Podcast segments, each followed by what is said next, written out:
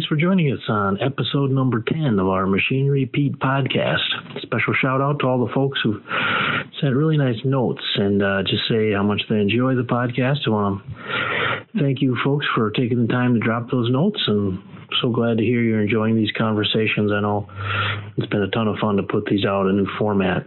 Uh, actually, on the road this week, recording, we're filming an auction uh, in Tarkio, Missouri tomorrow, as I record this tomorrow for our Machinery Pete TV show. Uh, always fun to come down to Northwest Missouri. And before we hop into today's topic, first off, we need to thank our sponsors at Case IH. Visit your local Case IH dealer. And of course, they have uh, all kinds of new and improved solutions to help you be better on the farm. So stop in and uh, visit with them. And again, we want to thank them for their support. And one little feature we have on each episode is our tractor of the week. And being that the auction in uh, Tarkio, Missouri tomorrow has beautiful red tractors, we're going to stay red this week. And our tractor of the week is the International 986. Pretty iconic model made back from 1976 to 1981. Uh, you can find the tractor specs on that model and all of tractor models right on our machinerypete.com website. Just click on tractor specs. Lots of good info there. Now, if we talk values on international 986s, actually the last seven years, the average auction price has held pretty steady. It's sort of been between $7,600 and $9,200, pretty steady there. Now, so far this year, the highest 986 I've seen sold at auction was $18,000. That was back on February 23rd of 19. Consignment auction in Columbia City, Indiana good friends at Schrader Real Estate and Auction had a really sharp one, a 76 model with 4,826 hours on it, sold for 18,000 bucks. Again, that's the highest auction price so far this year. Lowest auction price this year, because we we do see clunkers out there, had one go as low as 2,500 this year. Now, if we look, if we widen our frame of reference, uh, the last uh, 12 years, the highest 986 I've seen sold at auction. You might remember this, folks, if you watch our TV show. But we had one go for $23,000 back on August 15th of 2017 in Wabash, Indiana. And that sale was by uh, Noble Auction Service, which has since kind of closed its doors, but that was uh, the Peffley family. Uh, Peffley auction for, for years. Uh, kind of legends in the, in the auction business there in central Indiana. And they had a 76 model with only 1,103 hours on it. Second owner tractor, amazing. If you want to watch it sell, just go to YouTube, folks. Type in Machinery Pete IHC 986, and you'll see it pop up. And again, that brought $23,000. Now, on our episode today, episode number 10, we got a very special conversation. This one's uh, pretty close to my heart. You know, I've been traveling 30 years covering auctions all over the country and up into Canada. And I mean, I'm a small town guy. I grew up in Benson, Minnesota as you've probably heard me mention a few times. Population about 3,300, farming town, west central Minnesota. Um, and Benson's a vibrant, vibrant town, good employment base, just passed a school bond issue. But you know, they travel around the country so often. Small towns, uh, Main Street, you just see the pain and the vacant buildings and and we, we know the average age is creeping up in rural America. So it, it's kind of scary to think what could happen in 10, 20 years. Um, but our guest on today's episode is uh, Andrew McCrea. Of course, you know Andrew and love his work with the American Countryside, his radio program he's been doing, I think, like 13 years now. And you see Andrew on U.S. Farm Report. Andrew's been traveling the country, telling the story of small town uh, farm life, farm folks, small town America, and he's just released a new book.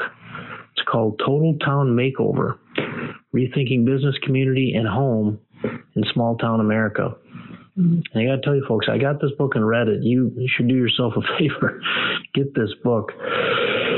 If you love your small town, your farming town, and you're worried about the future, it, it can it can feel a little bit helpless at times. What can I do? I'm just one person. Well, there's a lot you can do. And Andrew, in his travels, has pulled together some of the best ideas and success stories. And so, in our conversation today, uh, I prompted Andrew to share some of these stories. Great conversation, and we actually recorded it in the Pony Express Museum right in St. Joe, Missouri, uh, close to Andrew's home here. And we, we were filming for our TV show, and we just let it roll so I hope you enjoy the conversation with Andrew McCrea, host of American Countryside. We plant corn in Iowa, spray soybeans in Illinois.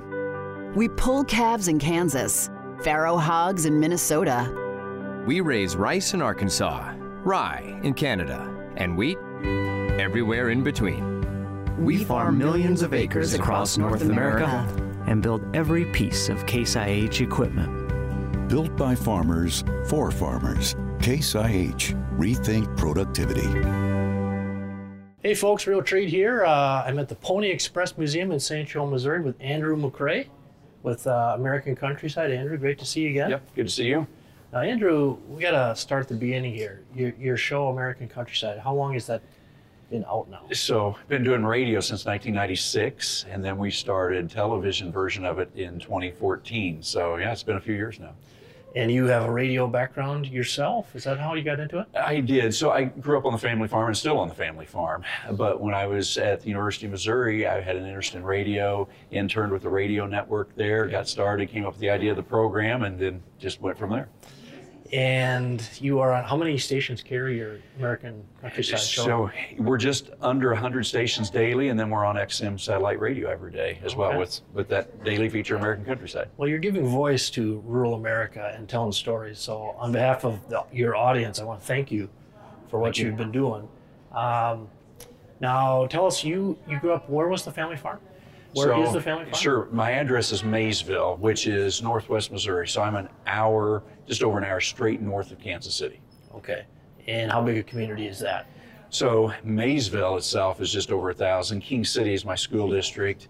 Um, I graduated 24 in my class, okay. and it's about the same size. Uh, Gentry County is my county, and that had, we have 6,500 people in the entire county. Not a single okay. stoplight in Gentry County, so pretty rural. And tell us about the the mix of agriculture in the area. Well, certainly where I'm at, agriculture is very important. We're in an area where we certainly have crop ground, but it's a mix of pasture and crop because we don't have that good fertile level farmland. Right. So you got to have a mix of what you're right. going to do. Yeah. Well, Andrew, uh, as you've been traveling the country, um, and you, you go all over, not just the Midwest here, right? Sure. Yes. Yeah. And uh, small towns. Now, I was, I was intrigued. You came out with a new book. We'll, we'll hold it up here. Total Town Makeover Andrew, this this is a, a very needed book, and I, I love uh, the idea for it. Tell us how it happened. In some ways, it happened by accident because, as I said, I've been doing American countryside now for 23 years. Right. Some of the stories we collect are stories often from small towns and people that live there, really some of the things that are doing well. Over time, people began to ask me as I was speaking, Well, mm-hmm. would you tell that story about what happened to that small town or what that person did in their small town? And I began to realize, well, people are really gravitating these stories about, well, how did they do that and how could I make that happen where I live? So I finally decided, well, let's put these together in a book where people can have them not only to read and hopefully it's interesting, but also have as a resource. So right. say, oh, I can do that. And that's what I'm finding. People are saying, I really like that idea and I'm going to try to do that where I live. Yeah, I, uh, you know, like you traveling the country, uh, we were talking before and it just kind of hurts my heart. Uh, go around the country and you see the main streets in rural communities. I grew up in a little farming town of Benson, Minnesota, 3,200 people. You hate to see small towns suffer. And it's, uh, I, I, just love what you're doing here, trying to offer and bring forward ideas, things, practical things that have worked. Now, with the book, and you know, what would you say to, to people in small towns if they're, you know, I suppose realizing the, I won't say problem, but you have to realize where we're at first, right? You do, because I find some communities that say, well, things aren't great, but they never move past that spot. And you would yeah. think, well, that should be simple. But sometimes it isn't. And it can start with just one person, but it's having that one person willing to come together or those group of small small group of people to come right. together and say, okay, this is something we need to work to tackle and maybe start with a couple of goals, even one goal, and say, let's start here and begin to turn this around. And then people begin to find momentum and say, wow, if we can do this, we can do something bigger. And so that's where it begins to start. Okay. I was intrigued by your, your concept of vision. And it, uh, you know, I think storytelling is it's hugely important. I mean, you built your business on that, and we do a lot of that with, with our machinery Pete business. But when it comes to the health of small towns, again, where do we start? Um, so talk about that a little, finding the vision uh, to start moving forward. I think it begins with you realizing what's special about your town. I always tell towns and the people who live there, what makes you uniquely special? Because everybody says, well, it's a small town atmosphere. We Right. all know each other. That's good, don't get me Right. wrong. But what really makes you uniquely special? Because that's something that people really hold tightly to. And the other reason that's important is it gives you your, your small town something to rally behind. But I never realized it till I got to the end of this book when I had a young lady from New York City contact me who would who bought a building in my small town.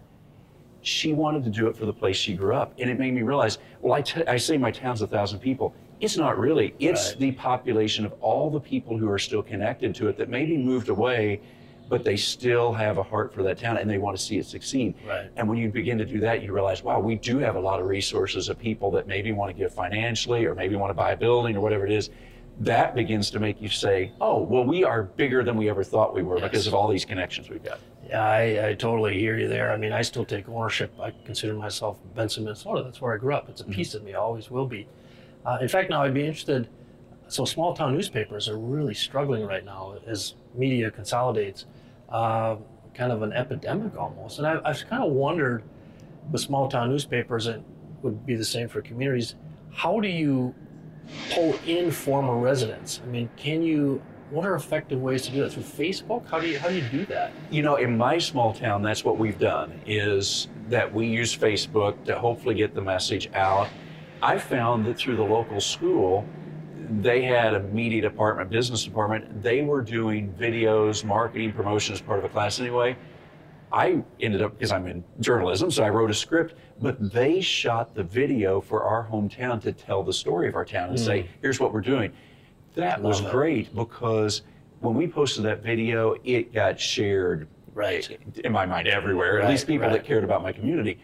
And people resonated with seeing that small town. So, yeah, social media now is a great way, but certainly your local newspapers are still telling that story. There are people that are miles and miles away. With my small town, we started an endowment, and interestingly, we have people that donate as far away as Washington State, Wow. and they receive the local newspaper. That's how they knew about it. Now the endowment factor, that's was a key piece early in your book about, you know, again, what can we do concrete to help small towns? So creating these endowments uh, with a vision to help to help our small town. Talk about that, how it got started, some of the successes you've seen out there. to me, having an endowment or foundation of some sort in a small town is critical because I tell people that way you never have to start at zero. And what I mean by that is, is you're going to use the interest off the principal in this endowment. So Sure. we never touch that. And so let's say Shickley, Nebraska, is an example I use in my book, now has grown to a $2 million endowment, a town of 350 uh, people. And where in Nebraska is Shickley? So it's Shickley's about an hour southwest of Lincoln. Very small town, still has their school though, and they got busy telling their story 20, 25 years ago. So it's grown over time. I tell people they didn't have one big donor that gave them a million dollar check. It was very much grassroots, really made this happen, telling their story. This year they gave away $95,000 this year. That's Wow. just the interest, and they'll that number will continue to grow. Well, imagine what you can do with that amount of money in a small town to do grants or things. And I also share with folks, let's say you have a, a grant you want to apply for. Well, it helps so much to be able to say, you know, we've already have $10,000 or $20,000 through our local endowment. I say, you're never starting at zero. You're Right. always starting with something. Right. And that just helps eh, lift people so much. It's Right. not that heavy burden of, oh, we got to start from zero. Right. The, the old thermometer you see in the town square, you show how much you Yes. raise. The thermometer's already halfway up there because Right. you've got that endowment to help you start. And don't you find, I, I I heard echoes of this in your book, Andrew, that as humans, we, if there's a vision, you pulling people on board, and they have pride in their small towns, uh, ownership, but when you give a vision and like almost like hop on the bandwagon, this is where we're going the next 20, 30, 40 years, you can be a part of this, that story, people buy into that. They do. I tell people as well, you're going to have people that don't see the vision. In fact, every I will tell you every single interview I have done on this topic, someone at some point, usually off camera Sure. or off off air, will say, "Well, it wasn't always this easy. Oh, we had to deal with these people." Yeah. So that's just going to be there. You're going Right. to have people that say, "Oh, well, that's silly. Why would you do that?" But you still have that nucleus of people that see that, and you begin to overcome that. The snowballs rolling. You know, Shickley, Nebraska has a great foundation, but there's still people that don't give to it. Right. Don't you actually quote in the book it, a percentage of in, in a group? All it takes is X number. So it's it's research from the University of Quebec that said in order to effectively lead change in a group, you need the square root of the total number of the people in the group. So if you had a, a group of 100, if you had 10 people really committed to the change, Right. they could help drive the change through. Now, that doesn't mean that all 100 are going to buy in, Right. but you can move the change. So I just use it as an example of okay, small groups of people can make big things happen. Right. So Shickley, Nebraska, they built that up to what three million? You said. Yeah, the past two, passing two on the way to three. Yeah. But uh, not not necessarily an isolated case. So other towns starting. You've seen other communities have success building these endowments. Uh, They do, and sometimes it starts with a grassroots group that says, "Okay, we're going to start this." But other times, I've seen it could be a farm family. Let's say it may be somebody that's retiring, and you see this through farm auctions. Okay, I'm going to sell this, and maybe I do have something to pass on to children or Right. grandchildren. Maybe I don't, but maybe I set aside a portion, and that will be the nucleus for a foundation. Or some will say, Right. "I have X number of dollars. If the community can match it." then so if I had a hundred thousand, if you can match it, now we have two hundred thousand or something like that. Okay.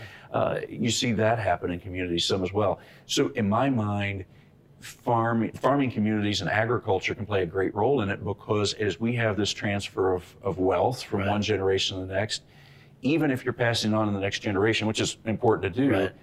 perhaps you want to set aside some to help my local community because it helped me and I want to make sure that I have something there. My community now doesn't have a grocery store. Right. Uh, but what could we have done to maybe help somebody get started to have a grocery store, have a doctor, Right. have a town lawyer? Right. Because you need some of those things and you have to travel a long way to get them. Uh, I remember an anecdote in your, your book, Andrew. You were talking about. A, I think it was a uh, maybe your family small town banker, or some banker that talked about coming home for a funeral, and the banker was frustrated because two three hours after the funeral, the, relatives, Right. the younger generation who doesn't who's not connected anymore, would stop and cash in the CDs and out of town, and the money's gone from the area. Um, so I think we can see with endowments, we can picture 95K you're giving away. So I, that could help, you know, help businesses and things like that. But uh, so if we get the structure of, endo- of the money going, beyond that, reasons for people, younger people, to come back and live in rural. I mean, there's there's the old. We've always heard, well, the kids that grew up in rural areas, they know the beauty of that, raising a family. They go away to metro areas, jobs, whatever. What can we do? What do we need to do to pull them back, but also other people to see the value in living in rural America? There are two things to keep in mind. One, interestingly, for Minnesota, University of Minnesota, uh, Ben Winchester is an extension agent has done research in this and says it's very common in communities all across the U.S., small towns, that young people do leave and they may go off to college or take a job and so forth. But there is a noticeable migration back in the 30s and 40s, maybe hmm. even 50s, because I went off and perhaps I got education, I started a job or whatever, but now maybe I have the resources and I, I want to come back home. So we certainly want students to stay maybe from the time they leave high school. That's that's great, but don't discount the ability to bring some of those back. So then the question is, is why do they come back? Today, high-speed internet's very important because if I have that, I can do many jobs wherever I want to. So I can come back to the small town to do that. And then I go back to what I said earlier about what makes me uniquely special or my town. Is there something that I want to come back to that I thought was uh, maybe it was a town festival? It was something that I have trouble finding somewhere else. And so that's a reason I come back to. The other thing to keep in mind too is is we have rivals from football and basketball days, Right. and so I still don't like that town or that Right, town, right. and that's fine. But those towns working together to promote each other. So maybe I don't have a fine restaurant in my town, but you do, and if I can promote you, then maybe I have something in my town. And whether the whether that person comes back to live in my town or yours, we're still getting people back, and that's really important because it's not going to probably be a case where everybody goes to that one little town and not the other. Right. If you're working together, you tend to bring them back because you now have a variety of amenities that are within short driving Right. distance. And wouldn't you say over the past 50, 60 years, maybe that's been a little bit of rural's problem is that we we tend to focus just on our own community? We maybe do. it's a piece of that high school basketball rivalry. We talk about that. It yeah. goes back to a lot of those rivalries. They say, well, we don't want to help them. We want to just help us. And that begins hard. Yeah. It's hard to do that because you're a small town and how can you make that one happen? plus one one can equal three. You can if Right. you if you think about it uh, regionally.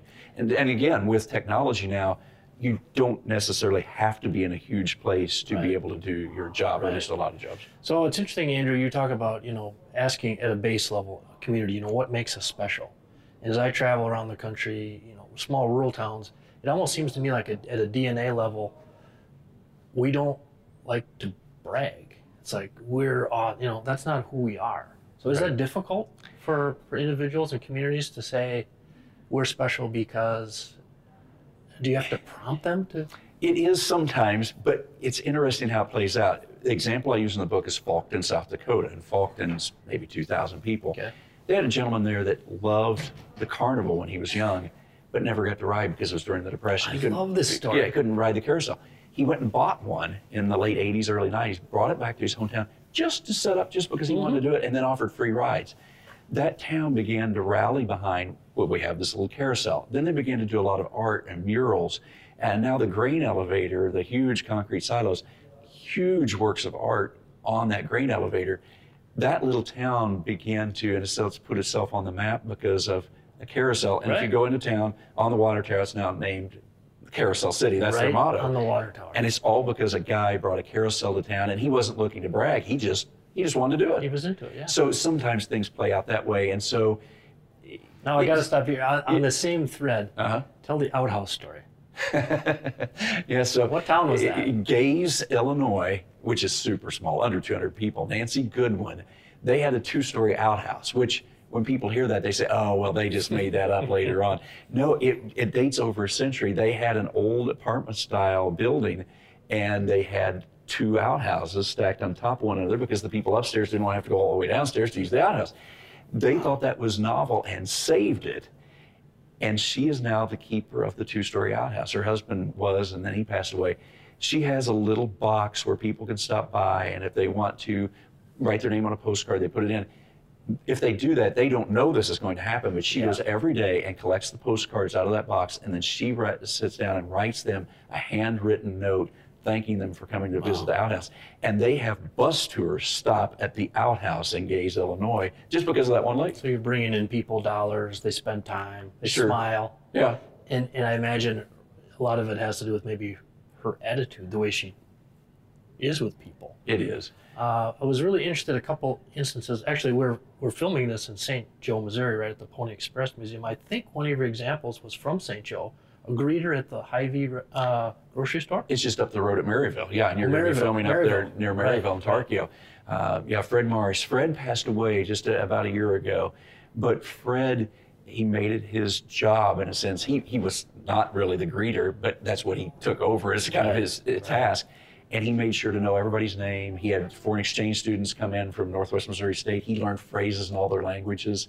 Uh, people found out he played guitar, and then he would go play at their funerals. He became kind of the representative of Maryville. A community asset, Yes, very much so. just by being his friendly self. he would. And you know, when I would be speaking different places, I might tell his story. Invariably, somebody would come up at the end and say, I've never met that guy, but I know him because my granddaughter went to Maryville and she talked about this guy at Hy-Vee, Right. you know, that bought us breakfast or whatever. So that can be a vital piece of making Maryville or fill in the blank any of our small towns special. What makes us special? It can be individual people just being who you are. It can be. So take whatever you're interested in, and could you then grow that into something? And again, it's not bragging; it's just being who you are. And so now you take o- take on that role.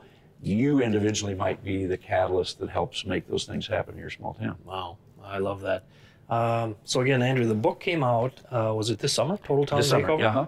Okay, now if people are interested in the book. How do they go? Where can they find it? Probably the easiest way is just go to the American Countryside website. If you go to AmericanCountryside.com, there's a little tab at the top that says books, And not only is that Total Town Makeover, but the other books that we've done, and most of them are based on our stories. How many other books do you have out? So this will be the sixth book, and it's a variety of, of books, but this one is really focused on small towns and what small towns are doing to, in a sense, create a create a makeover. Well, folks, I tell you what, uh, do yourself a favor, get this book. Um, it's got some great ideas, great stories, stories we can share. I, I think, Andrew, well, you're in the storytelling business. I think we can move the narrative through story. Uh, it's something we can latch onto. And uh, following up on the Hy-Vee story, what, what was the guy's name? Fred? Fred, yeah, Fred, Fred? Morris. Yeah. Uh, the, don't you think small town, one of the things we can offer in a society, our culture is starved for connections? Ironically, we live in this world with, you could have 50,000 Facebook friends, but it's nice to have a cup of coffee and, you know, just have someone smile at you. And that's what our, our small towns can do. But then again, how do we, how do we push that forward?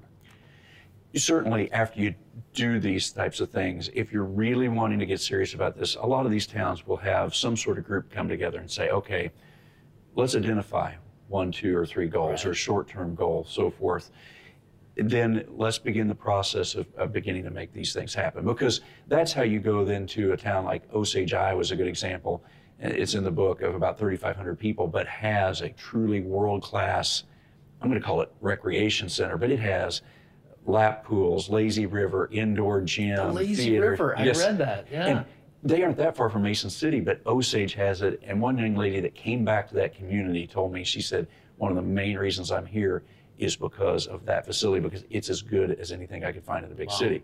So if to get to that level now, you're probably talking about, okay, that's going to take some planning, but maybe you've already begun to do, do some of this and, and build a rallying point. And now we say, okay, these groups can come together. Maybe we have an endowment. We can write the grant. Uh, and you know, one thing I don't talk about in this book is is our taxes. Not because you couldn't use local tax, but I give you all the examples of okay, these towns did it without that. And so if you happen to have a way that okay, we have a small tax to help the the recreation center, whatever. Well, that's that's great. It may Right. work for your town. There's a lot of tools out there you can use. And with these endowments, and you know, might be that 95k giving away in uh, what was the town in Nebraska? Shickley. Shickley, yeah, Nebraska, yeah. or your hometown. You said you you guys King City, yeah, we're bucks? just small. Yeah, We gave away four thousand this year, and that'll grow next year. Yeah. But you know, and I know that in rural America, there's a very powerful entrepreneurial spirit, and with high-speed internet, businesses can start anywhere, and these can be big businesses. They start small, but uh, seed money like that to grow businesses, to bring in jobs. I mean, there's. I love how you end the book. You talk about why not. Mhm. You know, it's like, well, all these decades, how can we? Our small town is dying, whatever. You almost have to choose, don't you? How you look at it. You do. Is are we dying, or can we make this better? I'd give you a good example because this just took place in the last two weeks. Uh, a lady that I've known in a neighboring town, there were two vacant buildings. There were many vacant buildings, but there were two that came up for sale. She bought them, and she said, "I didn't really know what I wanted to do with them. I just wanted to buy them, and this be- became my retirement project." Hmm. And she began to renovate them, and she's already started doing some. It has some different ideas, even if it's just an event space. Sure. But what happened was, is then somebody else came to town and saw that, and they bought a building, and they started their own little woodworking shop there, and already It's like people a are seed that grows. Yes. And so one person told me, he said, well, instead of buying a boat for retirement, I bought a building for retirement and I decided to, to you know, make this into something. And maybe it'll be a space where a younger person wants to rent it, or maybe I even give them free rent. Right. And they say, I want to start my store in it. Maybe you want to give them free rent for six months to get them started. So she bought a building or two, and probably, gosh, probably didn't cost much at all. No. and you know it has to make her smile the thought of if i can create and foster incremental positive change for my small town i mean how beautiful is that It is. And for those in the ag community, we certainly have to look at our budgets. Mm-hmm. But a lot of us could say, what if I took some of this money and I wanted to buy that building? Right. And maybe I have a large family. Maybe that's the way I bring back a, a niece or nephew or a grandson.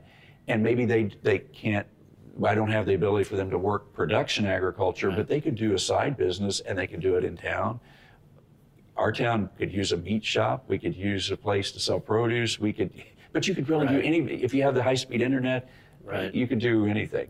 And we t- tied back. I know early in the book, Andrew, you talked about, you know, in terms of attitude and the vision thing. There's help maybe is not on the way. We have to do this ourselves. I mean, that can be a good thing. Talk it can that. be. One gentleman told me, he said, nobody's going to come and give you Rescue. Yes, rescue you. It will be up to those small towns in a sense to do that, and some will rally behind that and make it happen, and, and some won't. I suppose that's just the way life is. Another person told me, he said, every town has its cave people. And I wondered, what do they mean by cave people? We think those are backwards, but he said, well, it's actually an acronym. It said, uh, CAVE stands for Citizens Against Virtually Everything. and every every town has some of those cave Uh, people. yeah, butt crowd. yes. Yeah. And so, but you just have to say, okay, that's fine, but we aren't going to listen to that crowd. We have this idea. It doesn't mean to ignore challenges. You, you certainly right. have to say, okay, this won't work for this reason. Sure. But there are so many examples of people that, as you mentioned earlier, said, why not? We always say, why, why, why? But why not? Why and so not? those those communities said, that said, why not, began to do some amazing things. Uh, one of our recent podcasts, we we did an interview with an, of the 91 year old auctioneer. Uh, he's from my hometown of Benson, Minnesota, Abner Jacobson. And at the end of the interview, I asked Abner, you know, everybody loved Abner, just one of those people. And I said, Abner, what's the secret to a happy, successful life? And he kind of thought about it a little bit. And then he said, he's very thick Norwegian accent, but he said, you know, Greg, you got to look on the sunny side of life. So we all have a choice every day, right? You can be the negative, and you know there are challenges, but don't you think sometimes out of the most challenging opportunities, what can happen? I mean, if you go for it, Yeah. it's uh, I, that's what I love about your book. You you're presenting some success stories to give people something firm to latch onto. And again, folks, the book is the Total Town Makeover. Andrew McCrea. What's the website again, Andrew? So if they go to AmericanCountryside.com, which is my radio TV uh, program, just AmericanCountryside.com at the top is just a, a tab that says books. That's the easiest way. You can certainly go to, to Amazon as well, but American Countryside has them all there in one place. Well, Andrew, we'll keep listening to the American Countryside. We'll keep watching on U.S. Farm Report, and thank you right. for visiting. Always Yep, great to thank catch you. up with you. Yep, likewise. Thank you. U.S. Custom Harvesters Incorporated is an association of professional custom harvesters serving the needs of the American farmer. The U.S. Custom Harvesters is a dues funded nonprofit membership organization, the strength of which is in its membership primarily consists of individual harvesters such as combine, forage, hay, and cotton, as well as related businesses like equipment manufacturers. The U.S. Custom Harvesters, we harvest the crops that feed the world. Become a member today. Go to uschi.com or call the national office of the U.S. Custom Harvesters at 620 200 1381. Well, big thank you to Andrew for being my guest this week on the Machinery Pete podcast, episode number 10. Just love the variety of ideas and things to try there. You know, boil it right down. Uh, you know, what can you do to help your small town now and into the future? Um, there's a lot of things you could do. And again, we thank Andrew for those practical tips and advice. And um, definitely check out his website, folks. Uh, look into getting this new book, Total Town Makeover. It is a great read. Uh, a little over 100 pages, I think. Uh, chock full of great ideas. Just go to andrewmccrea.com. That's Andrew, M C C R E A.com. And also, if you have farm groups looking for a great ag speaker, uh, I can tell you Andrew is a great, great choice there. He's got so many great stories and truths to share. So he's got speaker information right on his website. So check that out. And again, thanks to our, our sponsor, Case IH, for making this all possible. And uh, thank you for listening, folks. And until then, we will uh, see you out at the sales.